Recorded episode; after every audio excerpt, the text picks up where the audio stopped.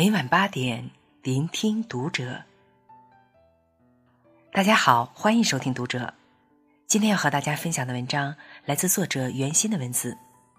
结婚八年，分床七年，睡觉是检验婚姻的最好标准。关注读者新媒体，一起成为更好的读者。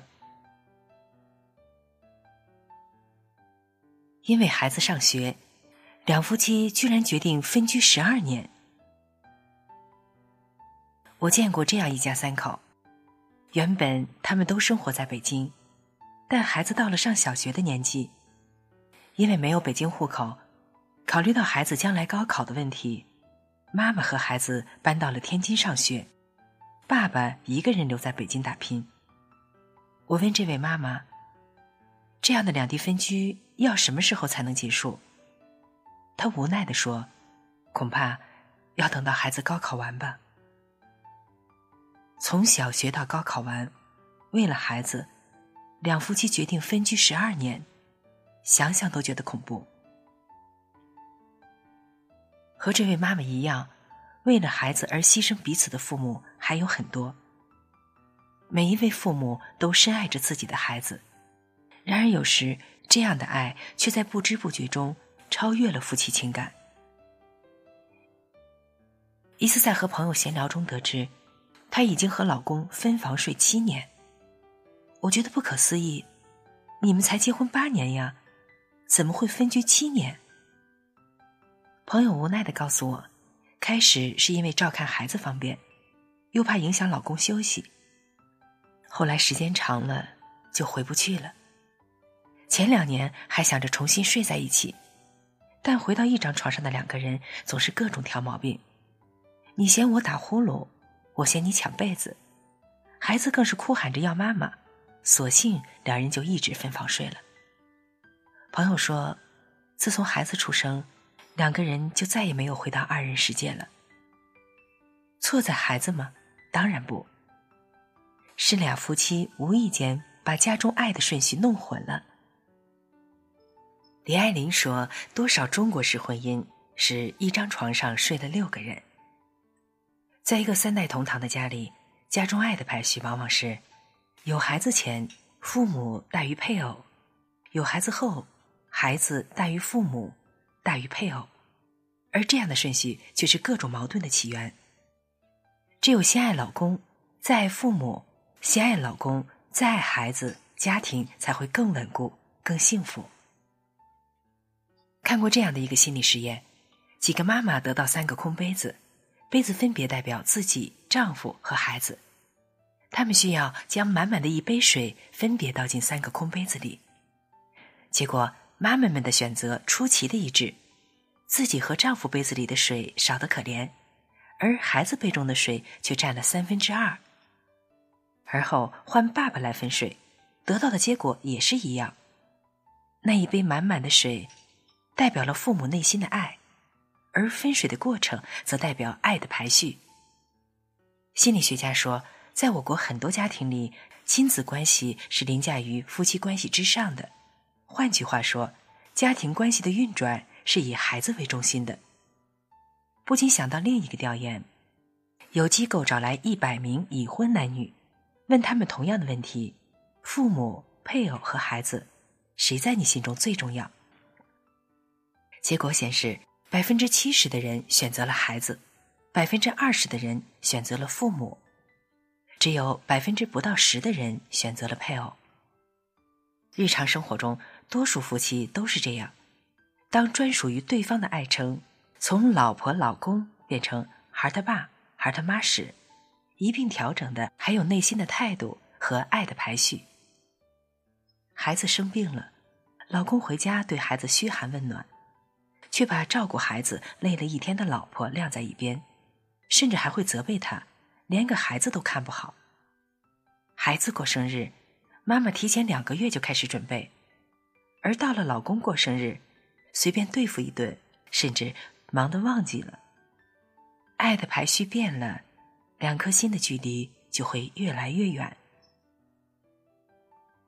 在《家为何会伤人》一书中，武志红说。如果夫妻关系是家庭核心，拥有第一发言权，那么这个家庭就会稳如磐石。相反，如果亲子关系凌驾于夫妻关系之上，就会产生两个问题：一是糟糕的婆媳关系，二是严重的恋子情结。北京四中校长刘长明也说过：“凡是把孩子放在第一位的，等待这个家庭的多半是悲剧。”演员朱雨辰年近四十，依然形单影只。恐惧亲密关系，其中一个重要的原因就是。他有一个凡事以他为先、用生命来爱他的母亲。他在凌晨四点起来给儿子熬梨汤，一熬就是十年。他背着全部家当跟着儿子跑剧组，给他洗衣做饭。他干涉儿子的每一段感情，令儿子的恋爱无疾而终。妈妈的眼中只有儿子，没有自己，更没有丈夫。然而这样的爱。令儿子感到压力太大，也令女儿不敢结婚，因为她无法做到像母亲一样对待自己的孩子。曾经我们以为把孩子放在第一位，好好爱护，孩子就会幸福成长。殊不知，若夫妻眼里只看到孩子，看不见婚姻中的配偶和自己，孩子没见过父母恩爱的模样，他也会把这种模式复制到未来的婚姻中。曾奇峰说：“夫妻关系才是稳定家庭的定海神针。若夫妻能把对方放在第一位，往往具有意想不到的好处。”知乎上有人提问：“那些父母经常秀恩爱的孩子，最后怎么样了？”点赞最高的回答是：“我表面上委屈，心中却很甜蜜。”尽管带着吐槽口吻，然而孩子满心满眼的骄傲与满足。隔着屏幕都快要溢出来。我和老公平时外出时会习惯性的牵手。一次在出门前和老公拌了几句嘴，我快步走到前边，把老公和儿子丢在了后面。没走几步，就听见儿子在后面大声的叫我。儿子赶上来，突然拉起我的手，放在爸爸手里：“你们继续恋爱吧。”我和爸爸一秒破功。再次牵起手来。原来我和老公平时的小动作，儿子居然都记在心里。孩子乐于看到父母恩爱，而不是都到他这里来争夺爱。如果父母恩爱，孩子就会安心的做一个快乐的孩子。记得美国育儿专家 Meg Berry 也曾分享过他的幸福秘籍：每晚九点前。都会提醒孩子离开客厅回房间。我和你们的妈妈已经一整天没见过面了，我们需要一点相处的时间。给孩子最好的家教，莫过于让他看到父母恩爱。在爱中成长的孩子，总是能闪耀独特的光芒，拥有创造幸福的能力。我曾上过一堂印象深刻的课：谁是你生命中最重要的人？教授请一位女士在黑板上写出心目中重要人的名字。女士写下父母、配偶、孩子、朋友等。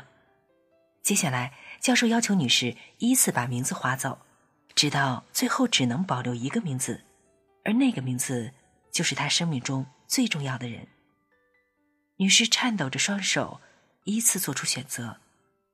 到最后，面临配偶和孩子二选一时。实在左右为难，不禁嚎啕大哭起来。这时，教授给出了他的答案：他把孩子的选项去掉，最后保留的是配偶。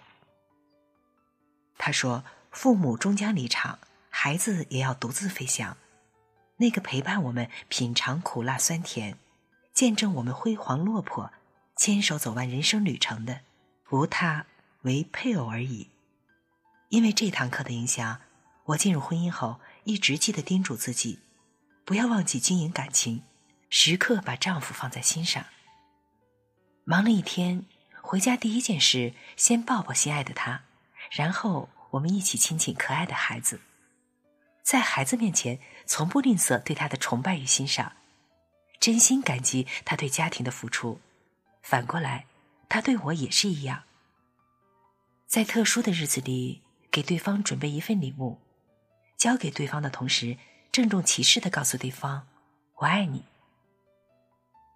在天朗气清的时候，两个人出门散散步，谈谈心，将两颗疲累的心妥帖安放。这些琐碎的日常，既是平凡生活中的惊喜所在，更是埋藏在时光长河中的暖意来源。先是好夫妻，才会是好父母。夫妻关系在家庭关系中处于首位，会大大减少家庭关系中的冲突和矛盾。稳固的夫妻关系是孩子健康成长的基础。如果你爱孩子，那么请先用心爱你的伴侣。爱不会越用越少，反而越来越多。只有夫妻相爱，孩子才会得到更好的爱。好了，文章分享完了。关注读者新媒体，一起成为更好的读者。